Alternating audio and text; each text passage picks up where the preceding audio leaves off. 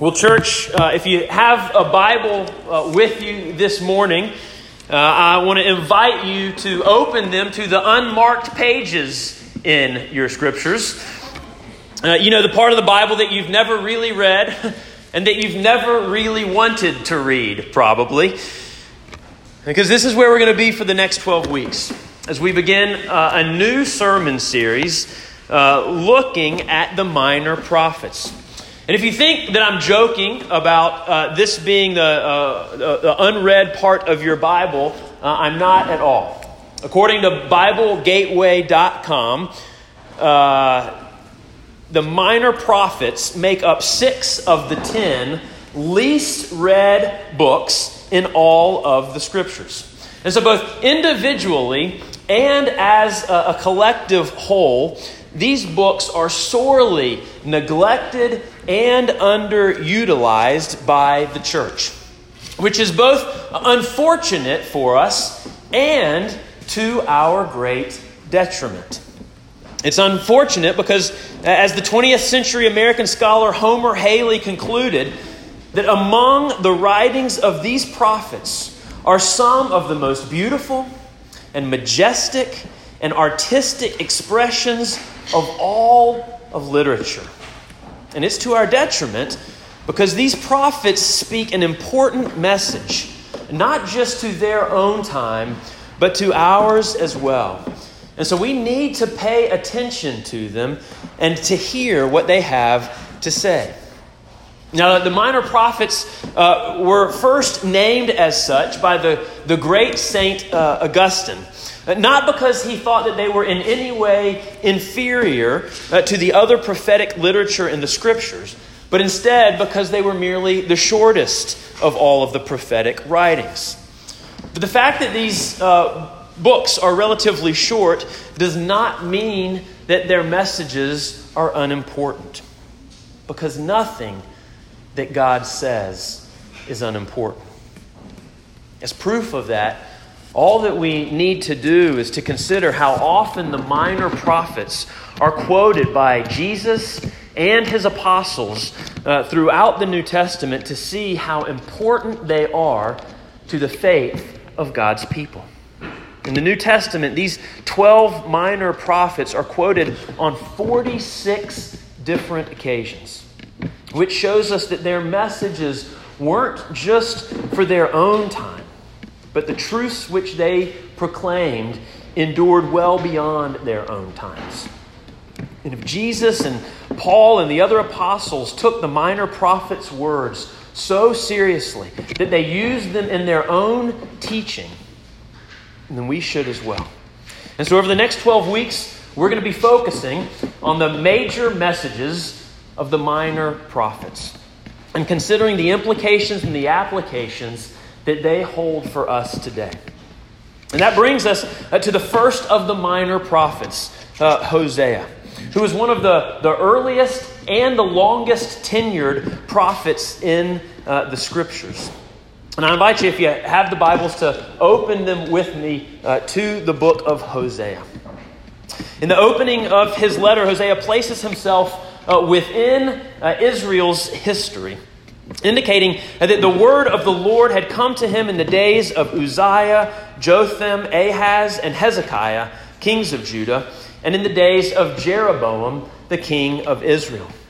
Now, there were, there were six other rulers um, in Israel uh, during this time period in which Hosea places himself. And whether he doesn't mention them because they all had a, a relatively short uh, tenure and reign, or because they made no significant difference to the direction of the nation, uh, is, is unknown. But what we do know from the book of Hosea and from the other scriptures which describe this time period is that Hosea ministered in a time of great physical prosperity, but profound moral poverty. See, from all outward appearances, that things were going great during the time of Hosea. The king of Israel, who had preceded Jeroboam, the, the, the primary king who reigned when Hosea prophesied, the, the former king was a great military leader. And in 2 Kings chapter 14, we read that he had restored the border of Israel from Lebo Hamath as far as the Sea of Arabah, which basically means that during the time of Hosea, Israel was occupying virtually all of the land that God had promised to their forefathers.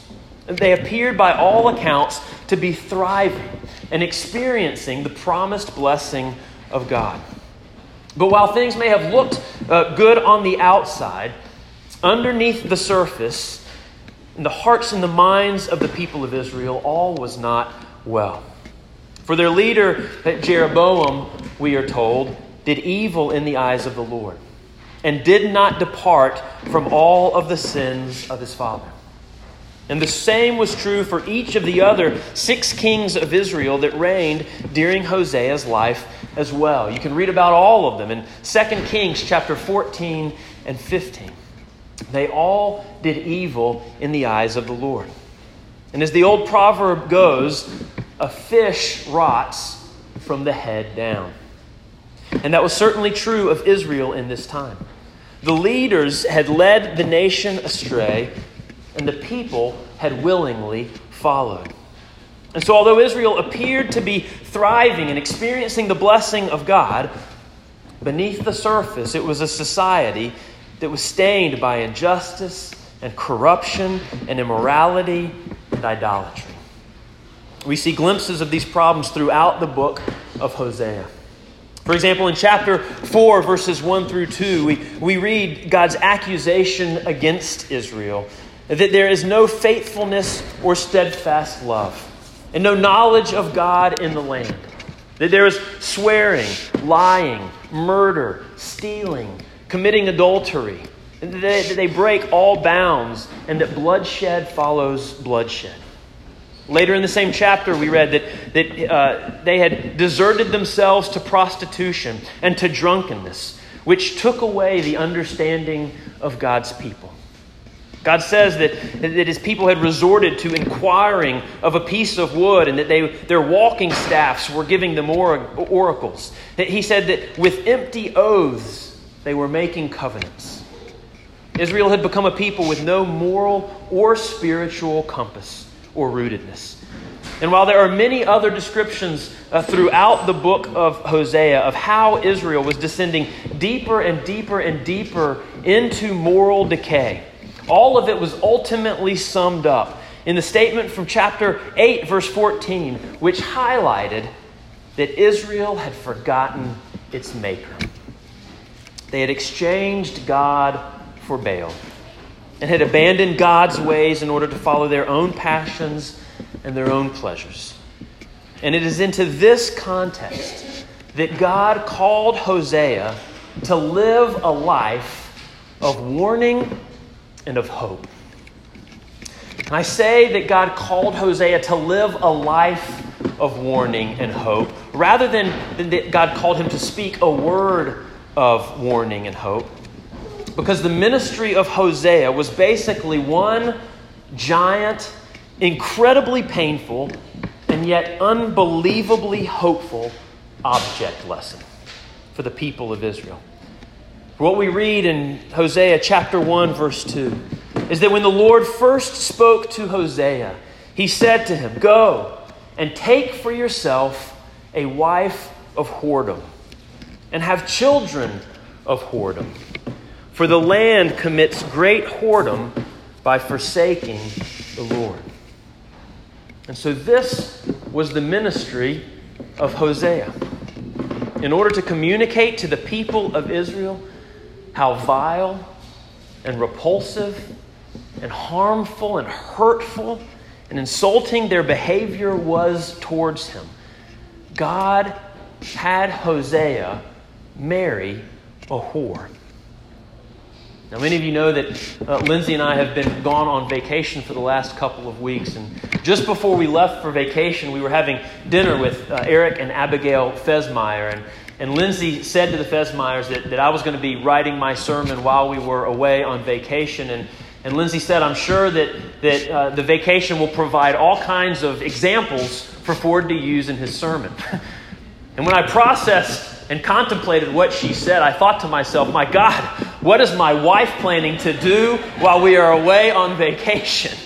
Uh, you know, uh, this whole thing is about uh, uh, unfaithful wife who has children uh, that are born out of wedlock. And, and so, uh,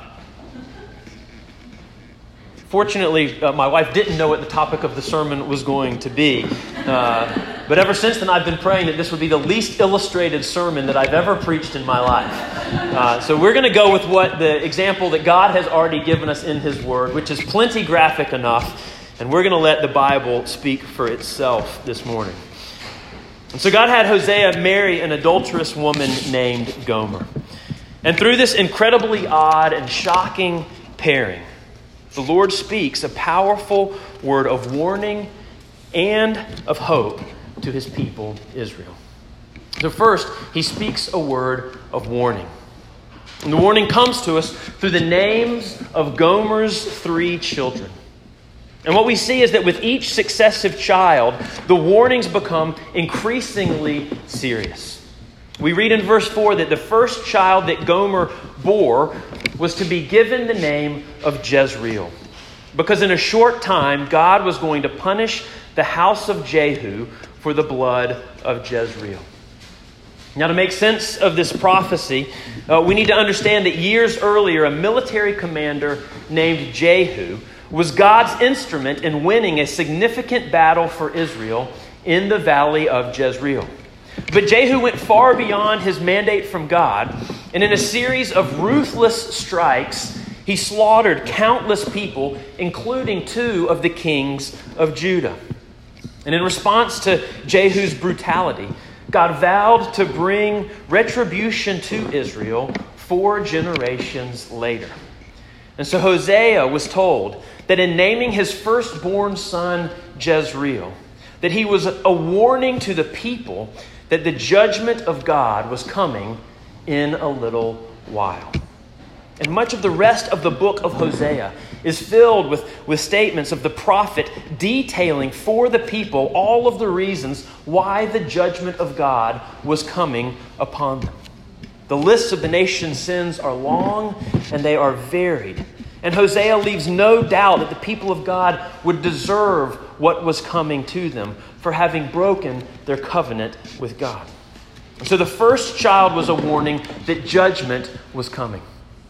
Sometime later, a second child was born to Gomer, uh, this one not necessarily by Hosea.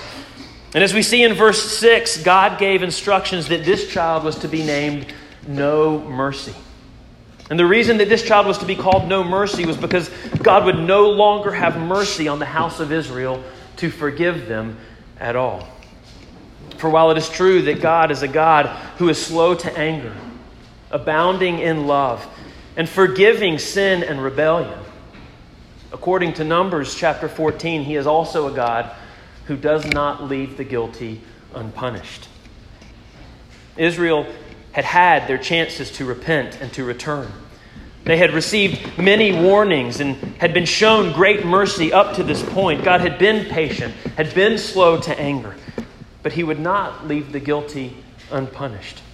And so, as Israel stubbornly persisted, unrepentant in their sin, God was warning them that they had exhausted his mercy and that his pardon would be replaced with his punishment. This was the second warning to the people. A few years later, when her second child was weaned, Gomer gave birth to a third child. This one, according to verse 9, was to be named Not My People, because the Lord said that Israel was no longer his people and that he was no longer their God. And this was the gravest warning of all. The Lord was letting his people know that in their persistent sin and rebellion, and in their denial of him as their Lord and God, that the Lord was going to turn them over to the desires of their hearts and let them go as his people. If they didn't claim him, he would no longer claim them. And God makes clear that there would be a remnant, but that his people would come uh, would become the southern nation of Judah and would no longer include the northern nation of Israel. This was the, the third and final warning that God was giving to his people. And so, what we see in this first chapter of Hosea is that with the birth of each successive child, God's warnings to Israel became increasingly serious. First, he said that judgment would come in a little while. That second, he warned that he was going to have no mercy or forgiveness upon his people any longer. And finally, he declared that they would no longer even be his people. For God to remove his protection was alarming. For him to remove his pardon was even worse. But for him to remove his presence from among the people was worst of all. And yet, that was the course upon which Israel was walking and from which they would not turn back. And in the years that followed, this is exactly what happened. In 722 BC, the Lord sent the Assyrians against his people in judgment upon them. They were shown no mercy and were taken into an exile from which Israel never returned. They had ceased to be his people. This was the warning that God was giving to his people through the prophet Hosea and his adulterous wife, Gomer. And though this message was originally given some 3,000 years ago, this should be a profound warning to all of us today for a number of reasons. First, as Westerners in general, and as Americans in particular, but we live in the most prosperous land, in the most prosperous time in the history of the world. And if ever the warning that material prosperity can cover the moral poverty of a people has applied to anyone, it applies to us. Abraham Lincoln, in the middle of the Civil War, said this in a speech to the nation. He said that we have been the recipients of the choicest bounties of heaven. We have been preserved these many years in peace and prosperity. We have grown in numbers, wealth, and power as no other nation has ever grown. But we have forgotten God. We have forgotten the gracious hand that preserved us in peace and multiplied, enriched, and strengthened us.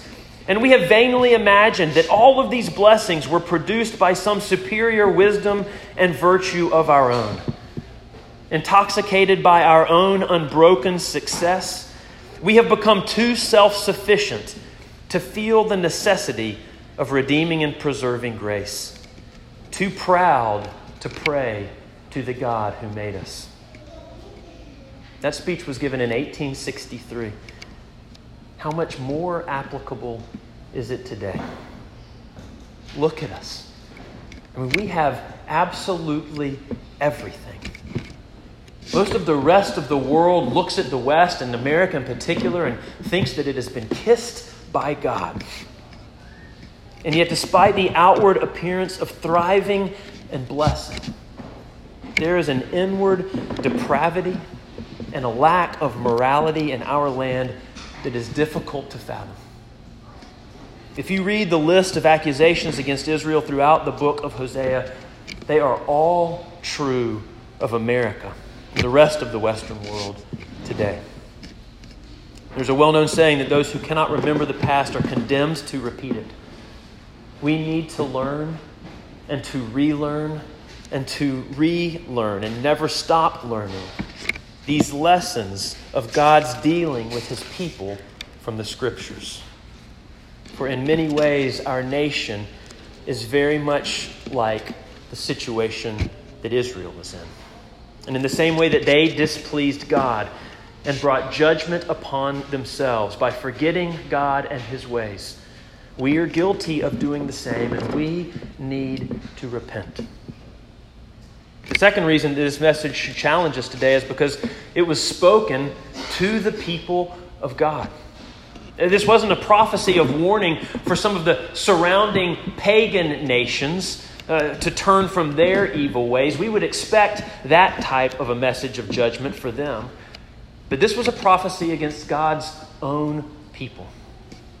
And though there are certainly differences between the church today and the nation of Israel in the Old Testament, the church is not immune from the discipline of God when we disregard him and his ways.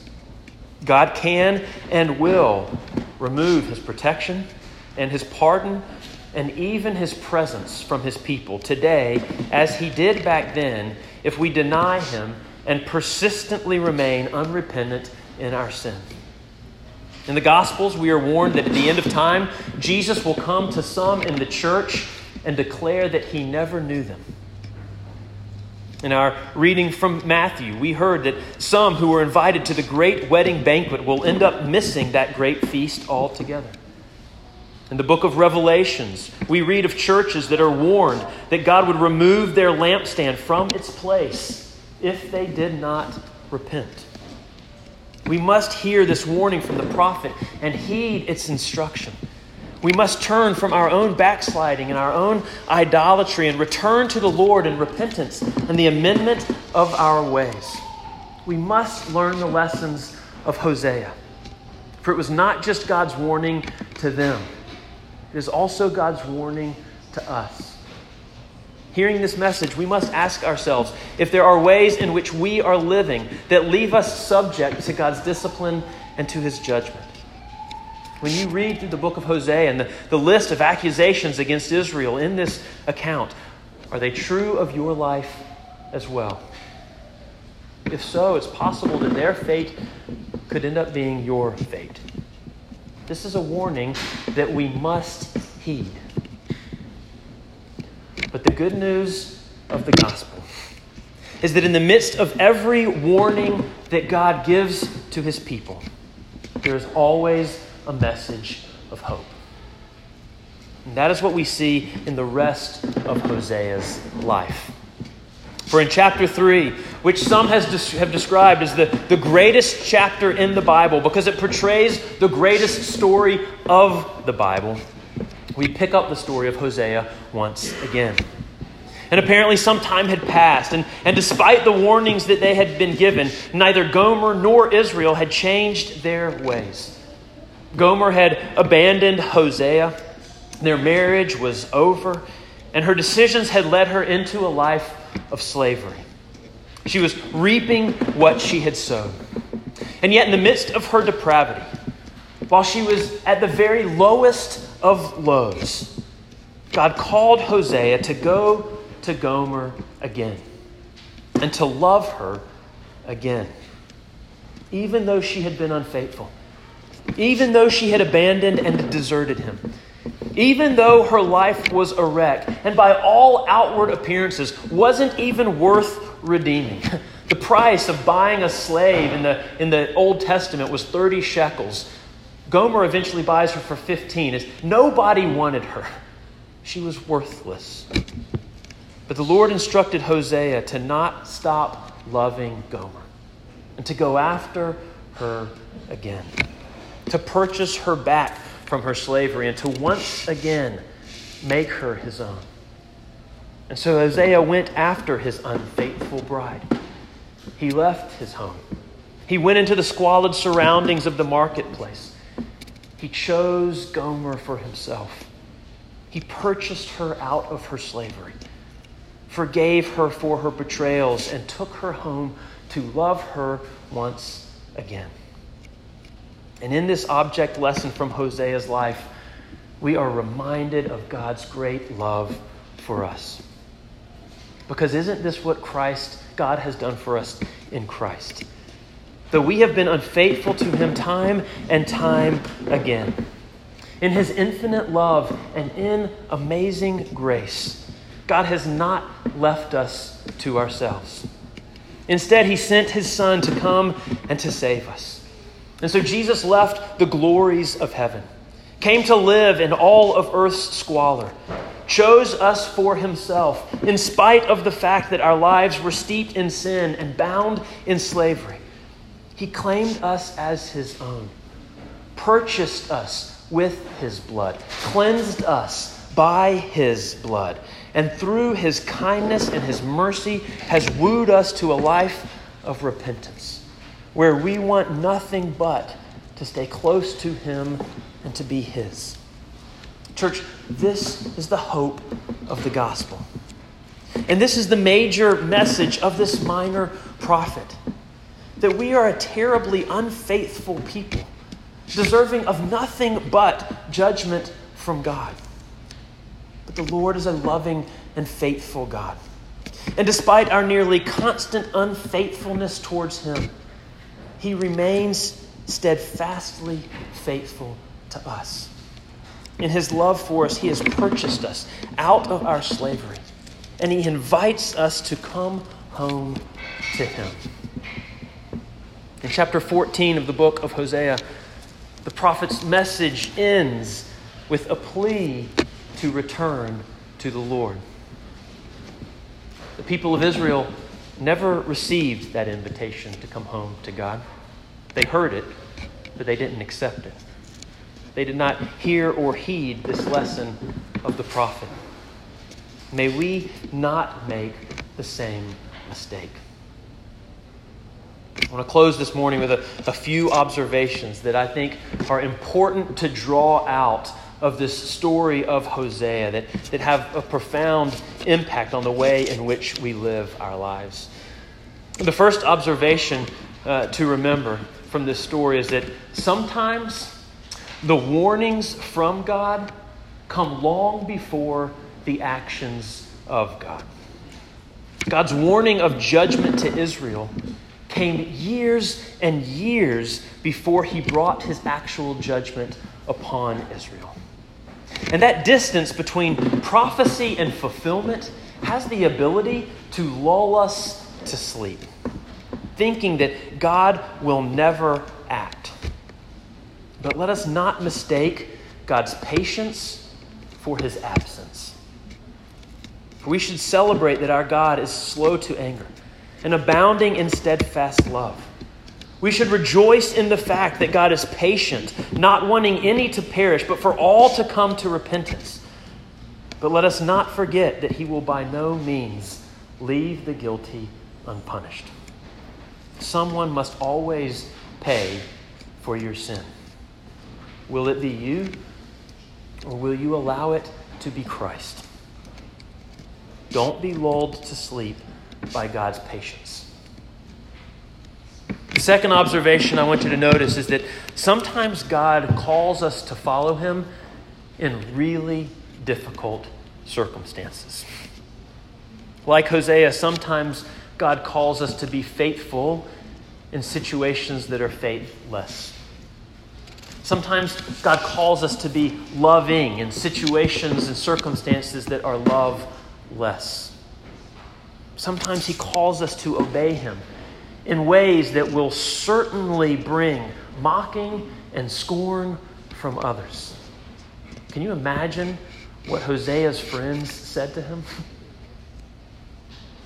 That can be an incredibly difficult thing to do. To be faithful to God in the midst of a world that mocks. But do it anyway. Because by your faithfulness, your life may end up portraying for another the greatest hope and the greatest love that the world has ever known. The third and final observation I want you to take away from this message and from the book of Hosea is that there is clearly no depth from which God will not redeem his people. And this is very good news. This story reminds us that no matter how unfaithful you may have been to God, no matter how far you may have run from Him, no matter how much of a mess you have gotten yourself into, you are never beyond the reaches of God's love for you. There is no bride worse than Gomer. It's not possible to be a worse wife than Gomer was. And Hosea loved her still. Even if there is no sinner worse in the world than you have been, God still loves you. He still wants you to be his bride. Return to him that you might know this love. This is the great hope of Hosea. May we all experience it for God's glory and for our good. Amen.